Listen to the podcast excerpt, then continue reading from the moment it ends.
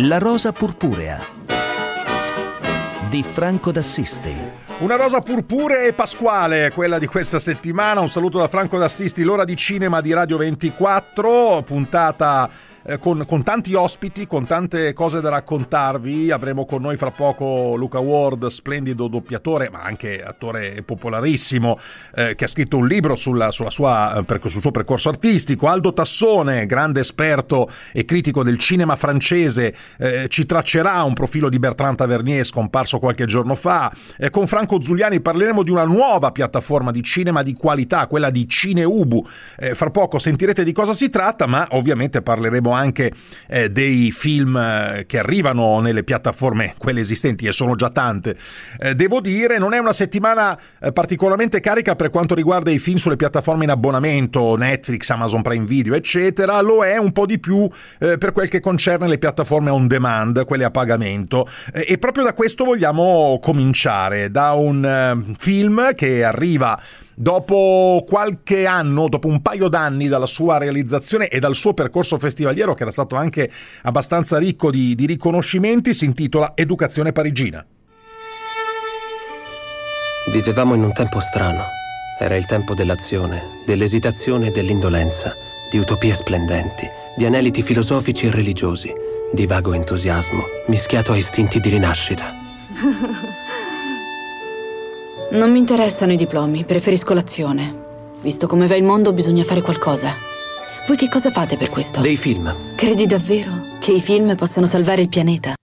Eh, grande domanda questa. Eh, un'educazione parigina. Non voglio, non voglio mangiarmi l'articolo che c'è nel titolo italiano, mentre Mes Provincial eh, è il titolo originale del film di Jean-Paul Siverac, cineasta eh, cinquantenne, anzi forse anche qualcosa di più, eh, con già un grosso percorso nel cinema d'autore francese, una decina di film alle spalle, che però in Italia non è mai esploso molto, quanto invece nei festival, perché è stato spesso ehm, eh, chiamato nelle rassegne, diciamo così, la laterali di Cannes, Venezia, Locarno, Berlino, eh, è un Toronto, è un, un, cineasta che ha girato il mondo con i suoi film, ma i cui film nella distribuzione normale poi non sono mm, mai arrivati. Chissà se eh, forse scopriremo perché parlando di questo film, cosa che facciamo con Boris Sollazzo che saluto. Ciao Boris! Ciao Franco, buongiorno a tutti gli ascoltatori. In attesa dell'uovo del coniglio pasquale e di, di, mangiarti tutta la cioccolata del mondo, diciamo così, eh, ti, ti, chiedo qualcosa su questa educazione parigina. Come dicevamo, è un film che ha eh, molti padri, eh, diciamo, culturali e, e, ideologici, se vogliamo, no? È un film che affonda le radici eh, in Pascal, è un film eh, che guarda eh, a, al grande cinema, per esempio, sovietico degli anni anni 60 e un film in particolare che eh, metteva insieme proprio la storia di ragazzi che partono dalla provincia o comunque da fuori della grande metropoli e arrivano come tutti i protagonisti di questa educazione parigina ne- nella grande metropoli, in questo caso a studiare cinema, eh, a studiare cinema all'università. Eh, è un film che con questo però Boris condivide anche un po' la fatica e la verbosità eh, di un racconto, di un'educazione più che parigina cinematografica di ragazzi di provincia che nel cinema vedono lo strumento per cambiare il mondo. Alcuni, perché per esempio c'è una delle protagoniste che non la pensa proprio, eh, proprio così. Ora, eh, è un film di squadra, è un film abbastanza collettivo in questo senso, che però forse ha come punto di forza l'aspetto appunto ideologico, eh, ma come punto di debolezza lo stesso aspetto, cioè eh, quello che si porta dietro il raccontare una generazione, che poi è la generazione contemporanea, come se stessimo raccontando i Dreamers di Bertolucci. L'hai inquadrato perfettamente, eh, ehm, a padri, cugini, fratelli, no? da Assayas a Marco Tullio Giordana, Pascal sono tantissimi perché potrebbe essere un film ambientato nel 68 e mh, mm, ci ritroveremmo insomma più o meno a sentire le stesse eh, parole, le stesse frasi e a vedere le, le stesse scene. E, e, come dici tu, questo è il suo punto di forza insieme a quella coralità che, che citavi, ma anche il suo punto di enorme fragilità perché quello che eh, percepisci in ogni fotogramma e in ogni dialogo è un, um, una visione eh, tetragona del cinema, della vita, dei sentimenti, che è un difetto che certo cinema francese eh, ha sempre avuto. Io dopo mi metterò diciamo, comodo a sentire il maestro Tassone per sentire uno che invece eh, questo, eh, questa cosa l'ha, l'ha evitata eh, grazie a una grande capacità intellettuale, creativa e cinematografica come Tavernier. Eh, non bisogna però eh, sottovalutarlo Siverac perché eh, riesce comunque a costruire un film che è esattamente come lui come cineasta. noi che l'abbiamo conosciuto ai festival è il classico regista solito, il classico regista che eh, il film lo porta a casa, lo porta a casa in maniera elegante, lo porta a casa eh, senza, um, senza, sbavature, eh, è un ottimo compito, ecco, un ottimo esame universitario. Eh, che è una cosa che accomuna molti dei, dei, dei, dei suoi film. Eh, il film prosegue eh, con una certa verbosità, come dicevi tu, perché il film eh, alla fine è 134 minuti ed è sicuramente troppo rispetto a quello che racconta e eh, ti coccola, soprattutto se sei un appassionato di cinema, ma non riesce mai a stupirti veramente. Ecco, eh, intanto un titolo che vi devo perché ho parlato del riferimento, tra l'altro quel film si vede anche dentro un'educazione parigina a un film sovietico degli anni 60, era eh, Illich's Gate, che poi è diventato IM-20 di Marlen Kuziev, eh, grande film di formazione da riscoprire tra l'altro su Mubi, lo dico perché questo film c'è e lo potete andare a recuperare. Eh, c'è anche un passaggio nel quale il, il regista Boris, eh, Jean-Paul Siverac, si toglie qualche sassonino sulla scarpa sul cinema italiano. Sentiamo. Credo che si possa dire che tra il 1945 e il 75 il cinema italiano sia stato tra i più prolifici. Nello stesso periodo ha visto Fellini, Antonioni, Rossellini, Ferreri, Visconti, Pasolini e Carmelo Bene, forse il più sperimentale di tutti. È oggi parimenti difficile citare anche un solo regista italiano dello stesso peso di quelli appena elencati, in qualsiasi genere. Paolo Sorrentino. Oh, scusate, ma non vedo alcun rapporto con i maestri citati, anche se a volte si cerca di imitarli. Mario Martone? Sì, apprezzabile, ma niente più. Eh beh, insomma, diciamo che un paio di sberle Jean-Paul Siverac le, le ha tirate. Come l'avranno presa i nostri, i nostri registi Sorrentino e Martone, secondo te? No, verrebbe da dire che insomma, non ce l'ha tanto col cinema italiano quanto col cinema napoletano, perché insomma tutte e due sono, eh, vengono da Partenopè. Mm, eh, io credo che sia anche un gioco eh, in qualche modo, perché dobbiamo essere sinceri, potremmo trovare anche i nostri colleghi che potrebbero fare lo stesso identico eh, discorso. E poi se, non so se siano abbastanza permalosi da prendersela, però consiglio loro sempre una cosa, essere citati da un altro regista è sempre una, un, un, segno di interesse e, e, quando ti attaccano spesso e volentieri è perché eh, hanno paura, però insomma il film mh, mm, è ben rappresentato da questo monologo, da questa masterclass, da questa lezione universitaria eh, in cui c'è più ideologia che in, tutto, in, tutti i film del 68 o sul 68 che abbiamo sentito e abbiamo visto in questi anni. Assolutamente, assolutamente. Eh, poi appunto essere citati è sempre meglio che essere dimenticati, diciamo. Jean-Paul Siverac, un'educazione parigina, lo ricordo, lo potete trovare sulla piattaforma CG Digital di, di Cecchi Gori, in esclusiva a questo punto linea alla viabilità, fra poco torniamo insieme, un altro film di cui parlare arriva dalla Grecia, si intitola Apple. La rosa purpurea. Non mangi le mele? Non ricordo se mi piacciono.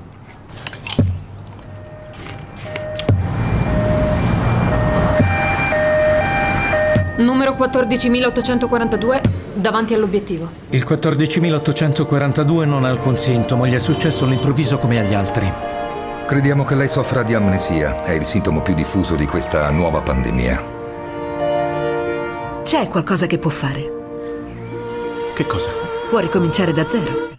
È una nuova pandemia, ci mancava proprio in questo periodo un film che raccontasse una, una pandemia. Eh, presentato in anteprima alla 77esima mostra del cinema di Venezia, adesso pronto sulla piattaforma a pagamento Mio Cinema. Eh, stiamo parlando di Apples di Christos Nikou eh, da qualche giorno, da qualche ora potremmo dire quasi, disponibile eh, su, sulla piattaforma Mio Cinema. Eh, Christos Niku è eh, già lavorato molto assistente di Yorgos Lantimos, il, il, padre di questa New Wave greca che qualcuno ha già ribattezzato eh, New Weird greca, proprio per ehm, sottolineare la bizzarria con la quale questo nuovo cinema greco si muove nelle inquadrature, la staticità, la fissità, l'apparente atonicità della, della, della recitazione e con volti scelti da, tra l'altro molto bene. E, e, devo dire che questo esordio eh, alla regia di, di Christos Niku, Apples, è un film che sta assolutamente dentro quella, quella vena, ehm, che racconta appunto di un uomo che non ricorda più niente del suo passato, perde la memoria ma anche l'identità a causa di una pandemia. E quindi in questa, in questa Grecia, questo è un film eh, di, di prese- chiamiamolo ormai presente distopico, tanto ci siamo dentro tutti, ehm, però che, che, quindi in qualche modo affronta il genere ma con, senza dover utilizzare scenografie particolari o situazioni eh, messe in messe in piedi apposta. Eh, sono immagini però sempre spiazzanti, surreali, che è la cifra appunto di questo eh, nuovo cinema. Come riuscirà il nostro eroe a ritornare in possesso di una vita, ricominciando da zero, dice la, la dottoressa che lo visita nella clip che avete sentito. Sì, ma ricominciare da zero è una parola, bisogna ricostruirsi di fatto un'identità. Boris, ehm, questo nuovo cinema greco ti convince? Questo film ti è piaciuto? Eh, è complessa la, me, la recensione che dobbiamo fare in questo caso, intanto perché dobbiamo ricordare un altro pezzo della carriera me, del regista che secondo me è fondamentale, che è stato eh, regista di seconda unità di Linklater, altro eh, regista completamente fuori dalla New Wave greca, ma che lavora sulla memoria in maniera eh, molto molto forte e molto molto potente. E, eh, anche qui eh, abbiamo una situazione in cui il punto forte del film e del regista è anche il suo punto di fragilità, cioè i suoi riferimenti sono potenti, vengono accarezzati con grazia, con eleganza, con intelligenza, anche con originalità, e però quei riferimenti sono anche molto invadenti in, in alcuni momenti. Questo perché? Perché noi ci ritroviamo in una pandemia che toglie la memoria ma con un protagonista che non vuole ricordare e che non che non può ricordare. E qui ci viene in mente eh, se vogliamo il lobster di Lantimos in cui se togli il ricordare all'amare la struttura della storia e del racconto non è molto dissimile anche se il film eh, è totalmente diverso. Però in qualche modo il soggetto è estremamente eh, derivativo con la furbizia e l'intelligenza del cineasta che ovviamente non si fa schiavizzare dal riferimento ma comunque si fa invadere eh, volentieri da quel riferimento. A me piace molto questo cinema greco, io credo che sia l'unica vera grande invenzione eh, insieme al cinema cileno che noi abbiamo avuto eh, dal 2000 in poi, cioè, eh, sono due cinematografie che hanno lavorato sul passato e sulla memoria per raccontarci il presente in una maniera eh, quasi straziante, struggente e feroce. Eh, mi piace meno la seconda e la terza generazione post, post Lantimos e Filippo che comincia a considerare ehm, quella che potremmo definire una commedia alla greca, una malincommedia alla greca, una tragicommedia alla greca, eh, comincia a, a, farla diventare già storia, comincia già a storicizzarla e comincia già a riutilizzarla.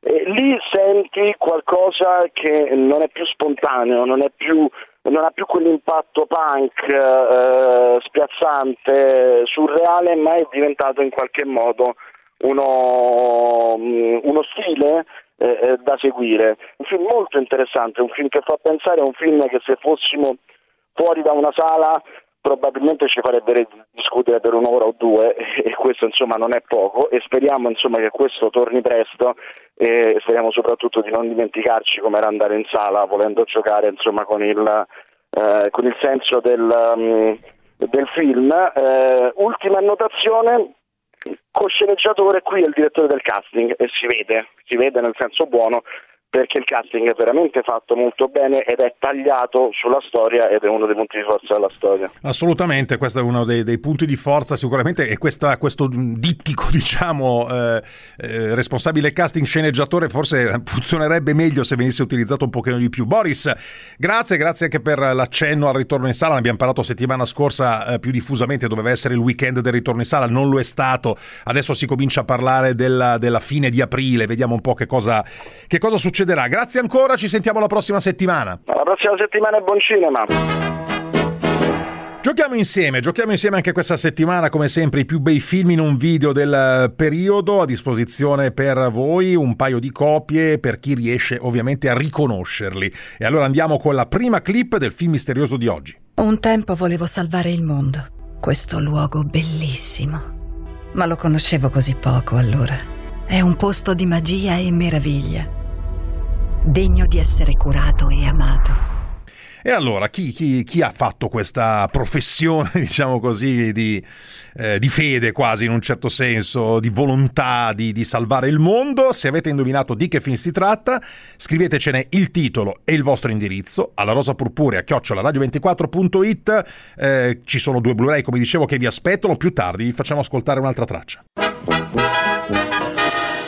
Mi chiamo Massimo Decimo Meridio comandante dell'esercito del nord, generale delle legioni Felix, servo leale dell'unico vero imperatore Marco Aurelio, padre di un figlio assassinato, marito di una moglie uccisa e avrò la mia vendetta in questa vita o nell'altra. Buongiorno a Luca Ward, ciao Luca. Buongiorno, buongiorno a te, buongiorno a te. Lo conosci questo signore qui, questo Massimo Meridio? Ma credo, credo, di sì, mi sembra una voce, boh, una voce conosciuta. Eh? Voce conosciuta. Luca Vorda, La Rosa Purpurea, grandissimo attore, doppiatore, attore teatrale, di fiction di successo, insomma una carriera strepitosa che adesso insieme a una vita eh, che come molte vite ha non solo le luci della ribalta ma anche tante sofferenze e tanti mo- momenti eh, difficili da superare, ma anche tante soddisfazioni, nel caso di quella di Luca Ward ovviamente. Dicevo, tutta questa vita è contenuta adesso in un libro, in un'autobiografia che si intitola, bellissimo titolo, Il talento di essere nessuno. Però Luca, potremmo dire, partendo dal titolo del tuo libro, di essere nessuno, uno e anche centomila, perché nel tuo caso sei stato tanti, tante persone e tanto anche per il cinema italiano, no? Sì, beh, insomma sì, un po' pirandelliana questa cosa, ovviamente, no? è un po' anche una presa in giro che faccio a me stesso alla fine. Perché in effetti io proprio quando ho cominciato questo mestiere avevo tre anni, figurati, figlio di genitori attori, però non famosi, quindi assolutamente eh, invisibili no, al grande pubblico. Quindi proprio quando ho cominciato ero il signor nessuno proprio. E poi vabbè, riferimento all'Odissea, che io adoro, Audi Assolutamente. Senti, ehm, nei, nei, tanti nessuno in cui tutti noi ci imbattiamo tutti i giorni, cioè dentro noi stessi, ne, nelle nostre ambizioni magari sacrificate perché la vita non sempre ti permette di fare tutto quello che vuoi, eccetera, eh, qual è il qualcuno invece che in questo, in questo, percorso cinematografico grosso che hai fatto eh, ti ha ti ha, ti ha, dato più soddisfazione e ti, l'hai sentito più somigliante al qualcuno di Luca Ward? Ma guarda, sono tanti personaggi, io ho fatto dei personaggi splendidi, ho avuto questa fortuna di prestare la voce a film che sono diventati dei cult, eh, da Pulp Fiction, Il Gladiatore, 007, Il Corpo, sono tanti, quindi in realtà sono tanti. Sono molto affezionato al Gladiatore perché il Gladiatore mi ha dato una popolarità enorme gigantesca. Probabilmente se non ci fosse stato quel film, se io non fossi stato scelto da Ridley Scott e da Russell Crowe per prestargli la voce, probabilmente molte cose non sarebbero arrivate. E invece ha destato una grande curiosità quel doppiaggio, soprattutto anche nel, nei registi, negli autori, perché hanno detto sì, figo, bello, eh, però noi sentiamo una voce italiana, ma chi è questo? Nonostante io avessi già doppiato decine e decine, anzi forse centinaia di film. E quindi da lì è partita poi una seconda nuova carriera. Sono tornato in tv dopo tanti anni, anche al cinema, ne ho fatto poco, però l'ho fatto. Quindi sono molto, molto riconoscente a Russell Crowe, a Ridley Scott e a quel film fantastico, meraviglioso. Leggi la Bibbia, Brett. Sì, E allora ascolta questo passo che conosco a memoria. È perfetto per l'occasione. Ezechiele 25:17. Il cammino dell'uomo timorato è minacciato da ogni parte dalle iniquità degli esseri egoisti e dalla tirannia degli uomini malvagi. Benedetto sia colui che nel nome della carità e della buona volontà conduce i deboli attraverso la valle delle tenebre, perché egli è in verità il pastore di suo fratello e il ricercatore dei figli smarriti. Samuel Jackson, Pulp Fiction, ma sempre Luca Ward, eh, un altro personaggio secondo me particolare anche perché devo dire che eh, nella, nell'aspetto vocale Luca, dimmi se, se, sbaglio, doppiare un afroamericano è anche diverso perché comunque devi andare dentro con una grinta che è diversa di solito da quella di un personaggio, eh, di, un personaggio di, di, di, pelle bianca, insomma, hanno proprio una questione di, gamme vocali. come hai lavorato a questa storia che ricordo ti porti dietro di questo strepitoso film di Tarantino? Bravo, hai detto la cosa giusta, doppiare un afroamericano è difficilissimo. Loro hanno un'estensione vocale impossibile da ripetere. Infatti io, in maniera così un po', un po para, para, paraventa, uso un compromesso. Devo usare un compromesso per doppiare Samuel Jackson perché è inarrivabile. È inarrivabile anche nella prosa. Infatti io anni fa chiesi a un attore di colore e dissi scusa ma perché voi siete così bravi? Perché voi siete più bravi dei bianchi, cioè è un'altra cosa. E lui sa cosa mi rispose? Perché siamo neri, dobbiamo essere più bravi. E quindi mi ha risposto in una sola frase, ha detto eh. tutto. Senti, hai citato prima 007, allora eh, chiedo a Paolo Corleone in regia, mandiamo la clip eh, della morte può attendere e ne parliamo insieme. Gli amici mi chiamano James Bond. Jinx significa iella. Sono nata di venerdì 17. Si sente sfortunata? Eh sì, dovrei, considerato che tutte le mie storie d'amore hanno vita corta. Mm-hmm. So cosa vuol dire. I predatori di solito arrivano al calar del sole. Perché fanno così? Le loro prede bevono a quest'ora. Troppo forte per te?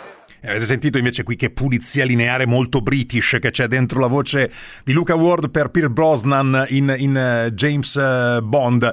Uh, è importante questo film anche perché ci lancia su qualcosa del presente. Il nuovo 007 Luca è, una, è uno dei grandi film, forse il più grande film fermo in attesa che le sale riaprano. Il tuo auspicio qual è? e, e da uomo di cinema, di tanti aspetti del cinema, quanto ti manca il fatto di magari sentirti, vederti o comunque vedere un film in sala? Ma guarda, eh, trovo giusto che i grandi film scelgano di stare fermi. È una scelta importante ed è anche un segnale molto chiaro. Cioè noi non ci abbassiamo a, a, a volere un mondo in streaming, proprio no, non ci sarà il mondo in streaming. Per quelli che dicono eh, non sarà più come prima, io dico non è vero, stai mentendo, stai dicendo una cosa non vera. E quindi eh, questo, questo, per me è fondamentale. Il cinema si è fermato, ha detto bene, ok, mandiamo sulle piattaforme i film minori, certamente, ma i grossi film devono tornare in sala. A me manca il cinema, mi manca perché mentre io doppio un film eh, ho usato sempre un escamotage, immaginarmi mentre lavoro la sala cinematografica, le persone, i loro volti e la voglia di emozionarsi. Quello mi ha portato sempre avanti. Oggi non riesco più a immaginare questa cosa e voglio tornare a immaginarla per riuscire sempre a dare al pubblico un prodotto eccellente. Quindi è giusto che i, i cinema al più presto, come i teatri, riaprano. Certo, per fare questo abbiamo bisogno di programmazione. Non ce lo possono dire a ottobre, a novembre che possiamo riaprire, perché sennò la stagione è perduta. Ce lo devono dire adesso. Noi dobbiamo sapere oggi quando riapriamo, altrimenti il prossimo anno è andato e questo mi pare che non lo vogliano capire. Assolutamente, e soprattutto mi pare che non ce lo possiamo permettere in qualche no, modo. No, Luca Ward, no. davvero grazie anche per queste parole, perché chi ci conosce, chi ci segue qui alla Rosa Purpurea sa che noi eh, siamo di quella parrocchia lì, cioè noi siamo del fatto che eh, bene, so, accettiamo so, tutto, seguo, vogliamo, ci va bene so. tutto, vediamo tutto dappertutto, ma quell'esperienza lì rimane unica e va salvaguardata e va alimentata appena le porte si riapriranno con grandi operazioni e con grande generosità da parte di tutti, produttori, distributori, esercenti, giornalisti e attori, perché altrimenti non se ne viene fuori. Luca Ward. Ma il... noi siamo pronti. Ah siamo sì, pronti. ah ma tu lo so, assolutamente. Siamo pronti. Ce ne fossero, de- potessero clonarti. Allora, Luca Ward, Il talento di essere nessuno, Sperling e Kupfer in libreria, è un libro che dice tante cose sul cinema e anche su un grande personaggio della nostra cinematografia. Luca, grazie, un abbraccio e grazie ancora per essere stato qui con noi alla Rosa Purpura. Grazie, grazie a te, grazie a tutti. Linea ora alla regia dopo Luca Ward, fra poco ci ritroviamo insieme, parliamo di un grande del cinema francese che ci ha lasciato Bertrand Tavernier insieme ad Aldo Tassone, fra poco. Quando varchiamo un confine non sempre lo riconosciamo. Quando la nostra vita cambia, non subito ce ne accorgiamo. Spesso i passaggi più importanti della nostra vita li scopriamo tempo dopo. Osserviamo il punto in cui ci troviamo e, voltando le spalle, vediamo quella linea, quella che abbiamo oltrepassato. Linee d'ombra racconta proprio le storie di quei confini, di quegli attimi che hanno reso diversa la nostra vita.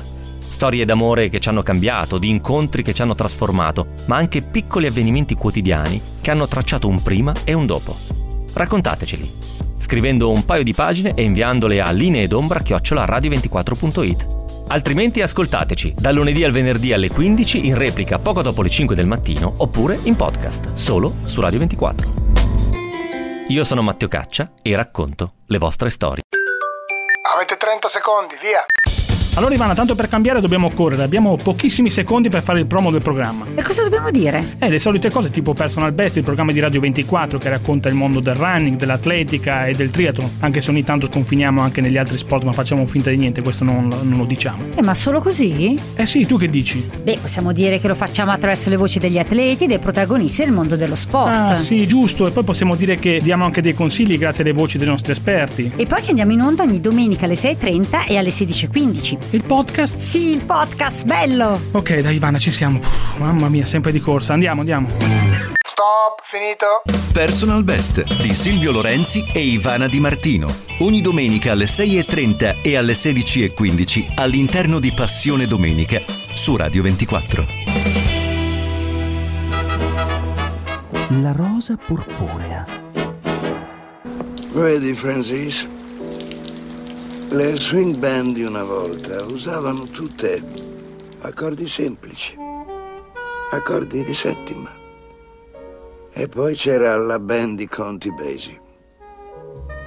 Ho sentito Lester Young e sembrava che suonasse come un marziano. Perché usava intervalli che non usava nessuno. Le note jazz delle atmosfere straordinarie di Round Midnight, uno dei tanti bellissimi film di eh, Bertrand Tavernier, eh, Round Midnight 1986, Bertrand Tavernier che invece ci ha lasciato circa una settimana fa il, il cineasta cinefilo del cinema francese, ma eh, con una sua storia e un suo percorso totalmente personali, dall'orologiaio di St. Paul del 1974 a tanti film che sono rimasti veramente incisi nella memoria collettiva, come La morte in diretta, per esempio, come Mississippi Blues, come La vita nient'altro, e venendo ancora avanti con gli anni, Dead di Nostalgie, eh, ricomincia da oggi, La Se Passé, eh, fino al suo eh, ultimo lavoro da, da, regista uscito in Italia, che era Quai d'Orsay, un bellissimo eh, polar. Ne parliamo con Aldo Tassone, super esperto di cinema francese, in collegamento dalla Francia, da Parigi, ehm, fondatore di France Cinema, insomma, come dire, se io devo parlare di cinema francese, voglio Aldo Tassone che saluto. Ciao Aldo! Salute anche perché tra, tra, tra, tra noi di Cuneo, che io sono dove sono un, un, un modesto cittadino, e, e, e, quelli di Lione c'è un. C'è, noi abbiamo già fatto il tunnel, ecco, l'abbiamo già scavato. Assolutamente, perché appunto di Lione era Bertrand Tavernier. Allora, eh, in, in, poche parole, Aldo, ti chiedo eh, cosa ci ha lasciato Bertrand Tavernier, qual è stato il suo tratto distintivo, perché si è distinto, pur avendone passato un percorso quasi parallelo in certi momenti, come si è distinto anche nella sua cinefilia d'autore eh, dal, dal, grande gruppo dei, dei, giovani turchi e della Nouvelle Vague? Prima di tutto ha avuto il buon, il buon gusto, eh, non vorrei esagerare, ma è bene sottolinearlo, di non aderire alla Nouvelle Vague. Ecco perché? Ha aderito piuttosto a un misto di Renoir, Monicelli, potremmo dire, la commedia italiana, la spirito avventura di Fu- F- Fred Avventura e, comp- e Cottafavi, autori che lui ha adottato, ha adorato, a Firenze li ha portati, abbiamo fatto un trio che è impressionante vedere come gli italiani ammiravano Tavernier e lo veneravano come un, un grande storico del, tra, le due, tra, tra le due nazionalità. Non c'erano barriere per lui tra il cinema italiano e il cinema quello che ha scelto lui, la, la tradizione romanzata, la tradizione del cinema avventuroso, il cinema di guerra, ha fatto, tu, ha fatto tutto con uno spirito um, che era più renoiriano che certamente Nouvelle Vague e in questo secondo me eh, i suoi film resistono di più perché non c'era alcuna ideologia.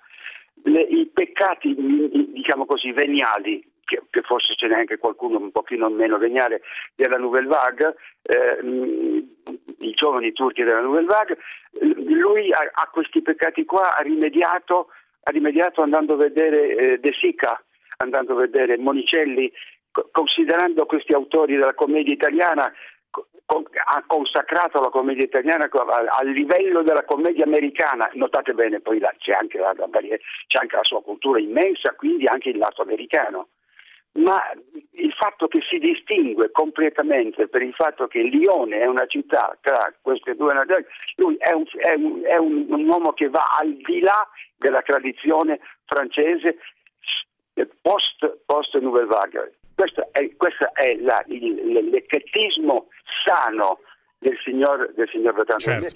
che, che, che la sua indipendenza, la sua indipendenza e questa sua grande cultura.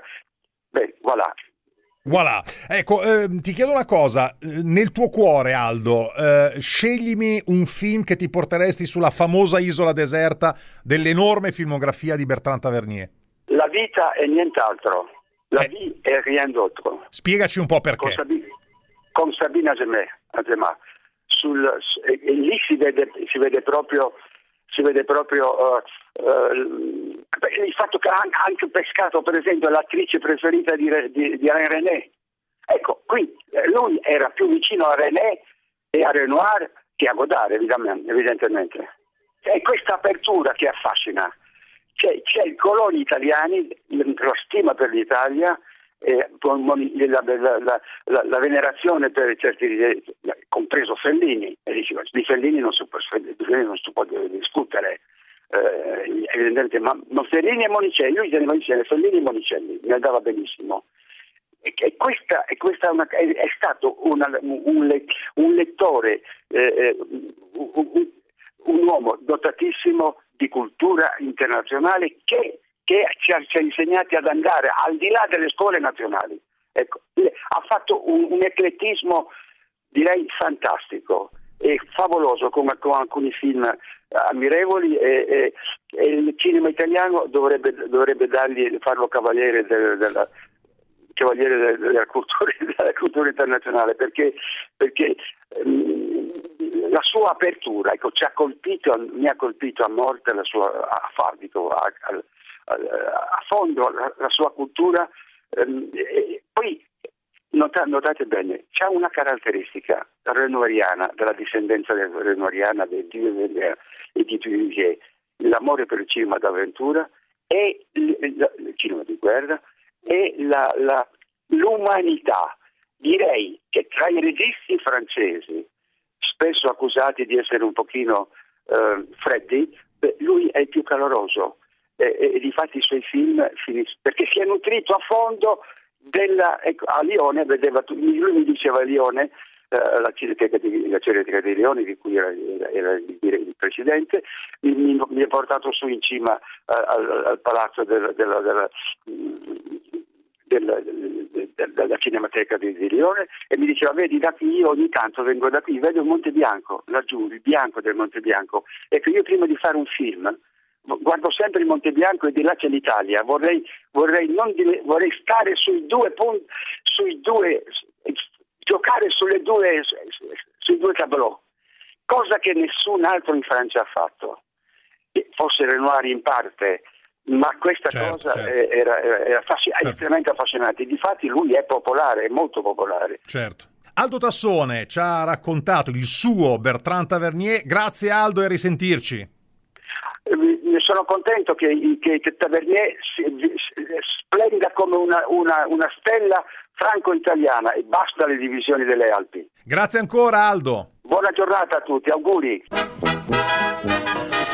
E Aldo Tassone ci ha raccontato appunto Bertrand Taverniera, un omaggio che volevamo, ci tenevamo a fare qua alla Rosa Purpurea, eh, sebbene sia passato qualche giorno, perché è stato veramente un, un regista fondativo eh, del, di, di, un certo cinema francese. Giochiamo ancora insieme, giochiamo insieme con la seconda traccia del film misterioso di oggi. Ho visto questa competizione umiliare anche i più esperti guerrieri, Diana.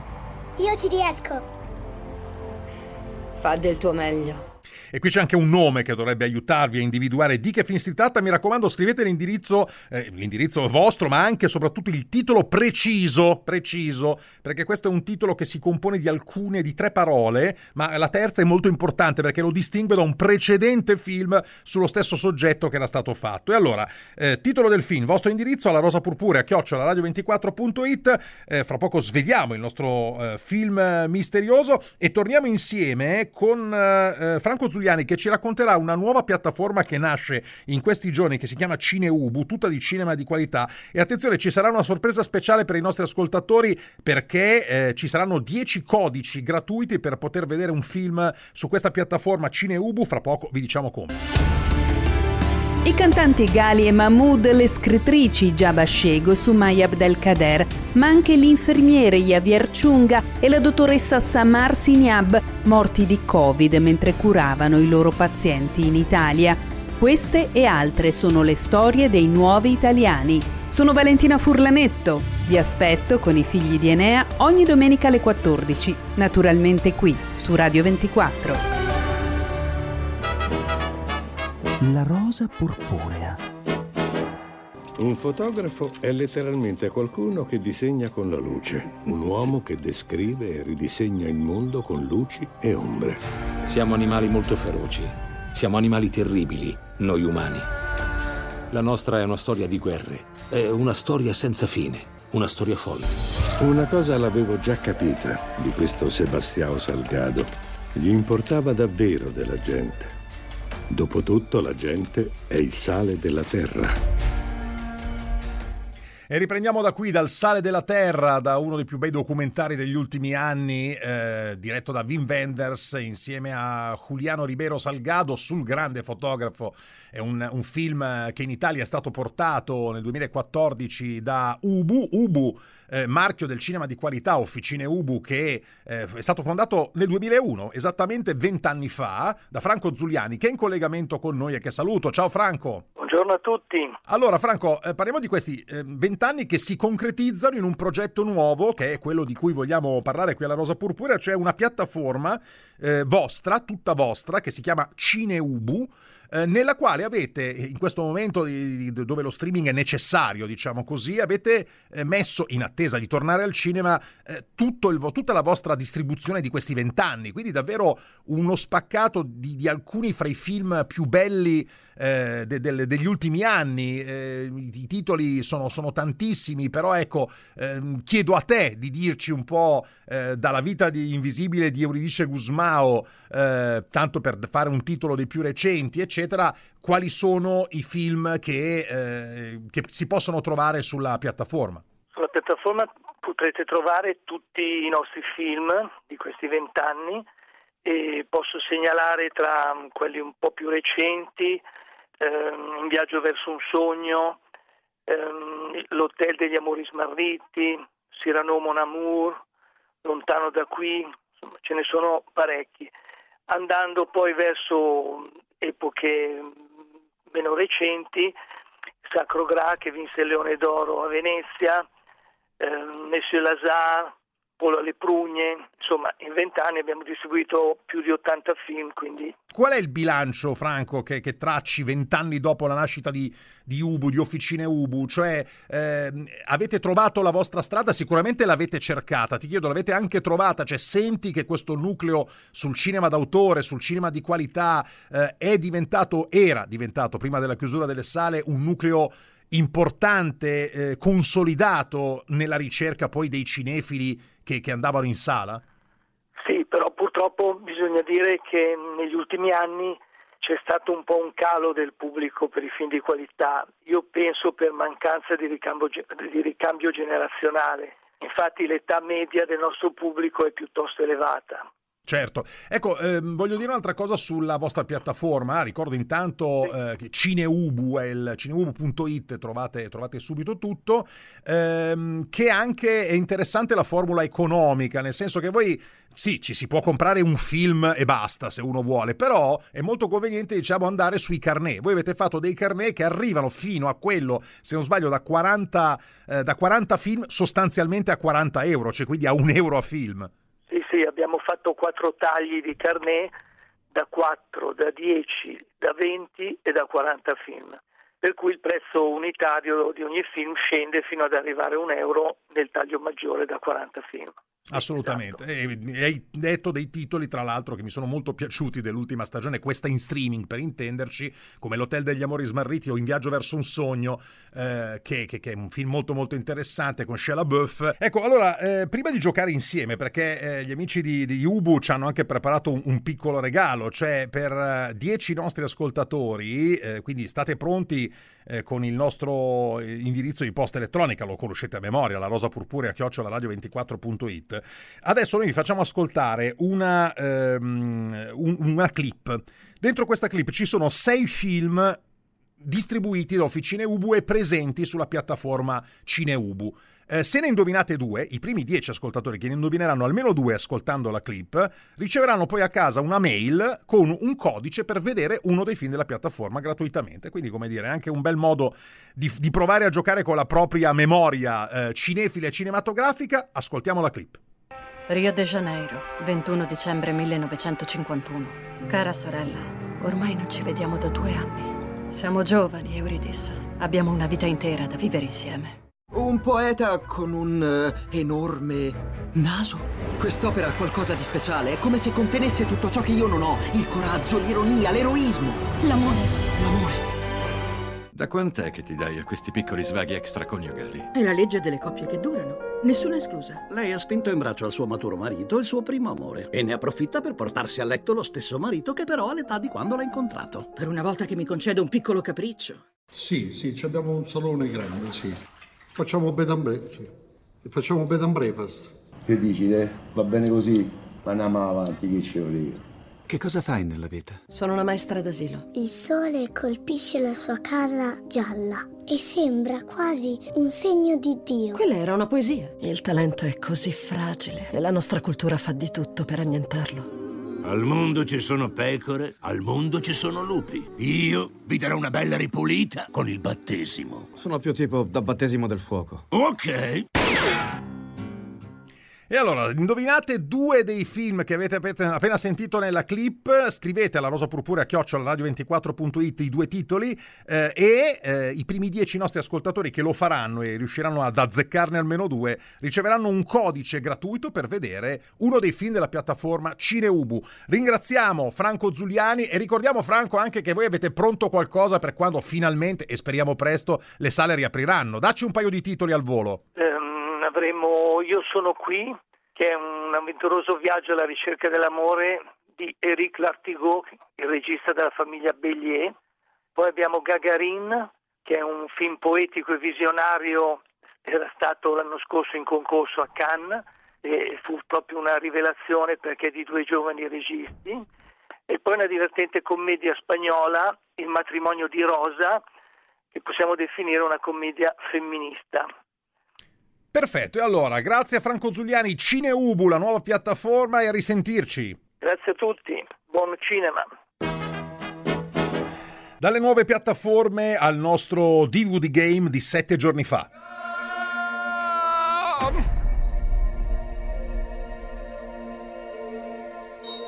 Ma che... Che cos'è questo posto? Come ti chiami, caro? Uh, mi chiamo Joe, insegno musica alle medie.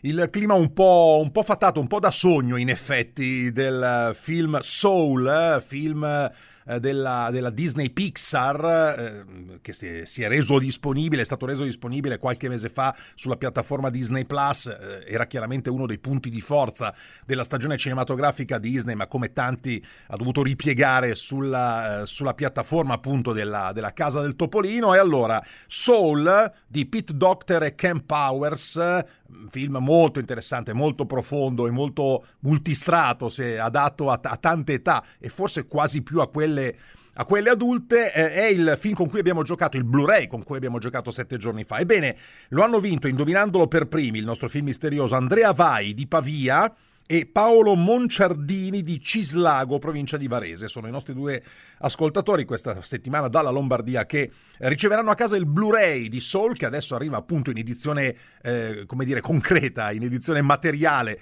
eh, con tantissimi contenuti speciali che ci facciamo raccontare da Giulio San Giorgio, direttore di Film TV. Ciao Giulio. Ciao Franco, un saluto ai radioascoltatori. Sì, un pianista jazz di insuccesso con un sogno da realizzare, una vita dedicata solo e soltanto alla musica e una possibilità finalmente da sfruttare. Solo che per eccesso di entusiasmo muore e cerca un'altra possibilità, la possibilità di ritornare dall'aldilà.